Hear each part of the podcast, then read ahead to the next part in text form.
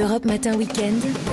Léna Egmonier. Et à 6h43, votre l'un de vos rendez-vous récurrents cet été, l'été de nos correspondants. Nous sommes ce matin à Nantes. Pourquoi? Parce que nous allons commémorer le deuxième anniversaire de l'incendie de la cathédrale et nous sommes avec Charles Guyard.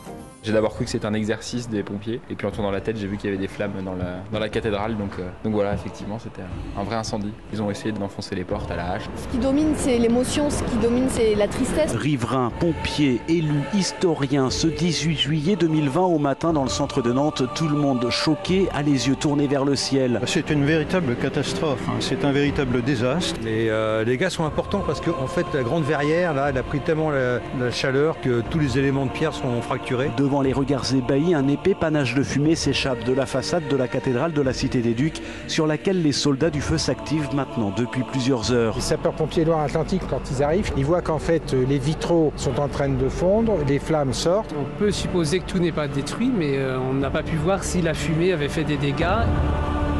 C'est aujourd'hui confirmé, la fumée notamment a fait énormément de dégâts. Deux ans après l'incendie criminel qui a ravagé l'intérieur de l'édifice, celui-ci est toujours formellement interdit au public. Et pour y rentrer, il faut d'abord enfiler deux combinaisons l'une sur l'autre, mettre des gants, des surchaussures, une charlotte sur la tête, puis franchir pas moins de 5 sas avant d'arriver dans la nef totalement vidée de son mobilier. Je peux vous demander de ne pas vous mettre la nacelle? En lieu et place des rangées de bancs, une immense grue télescopique de 52 mètres de haut supporte une nacelle donc sur laquelle travaillent dans un brouhaha incessant des ouvriers vêtus comme des astronautes, à l'image de Laurent Lambard de l'entreprise. C'est chez Eco. En fait, nous, on applique une procédure quand on fait du désamiantage. Là, j'ai une euh, combinaison et j'ai un masque en ventilation assistée, donc avec un moteur qui m'envoie de l'air dans mon masque, totalement étanche aux poussières. Les poussières en question, elles sont particulièrement toxiques, car chargées en plomb, comme l'explique Alexandre Godet de l'entreprise Lefebvre. Il y avait du plomb et de l'étain dans les tuyaux de l'orgue, et lors de l'incendie, bah, ça s'est propagé dans toute la cathédrale. Euh, il est euh, presque invisible parce que c'est infime, sauf qu'il dépose une pellicule sur les murs. Une poussière qui s'est accrochée partout, du sol au plafond dans les moindres recoins,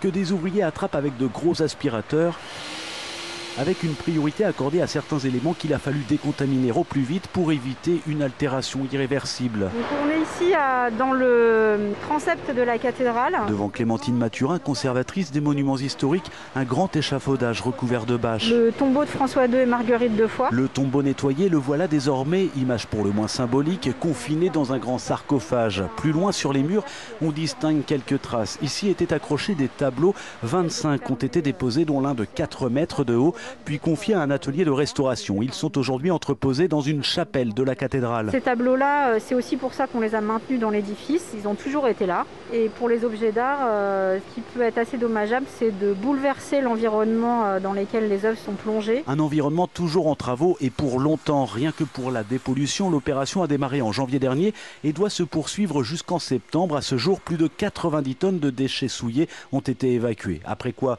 on passera alors à la restauration même de l'édifice puisque des éléments de la structure doivent être réparés, consolidés. Anne-Marie Chepot-Malher de la Direction régionale des affaires culturelles des Pays de la Loire. On est parti sur plusieurs années parce qu'il y a beaucoup plus de dégâts qu'on ne le voyait. Des dégâts dus à l'incendie et surtout à l'élévation des températures qui a altéré beaucoup de choses. Le coût des travaux, c'est 2 600 000 euros pour la décontamination. Après, on est plus proche des 25 millions d'euros. Et c'est à ce prix que la cathédrale de Nantes, déjà en proie aux flammes dans les années 70, retrouvera son éclat après ce nouvel incendie dont le retentissement a été national. Je voulais manifester la solidarité de la nation au moment où ce drame frappe cette grande ville de Nantes. Nantes, Charles Guyard, Europe 1. Merci Charles, on vous retrouve vers 8h22.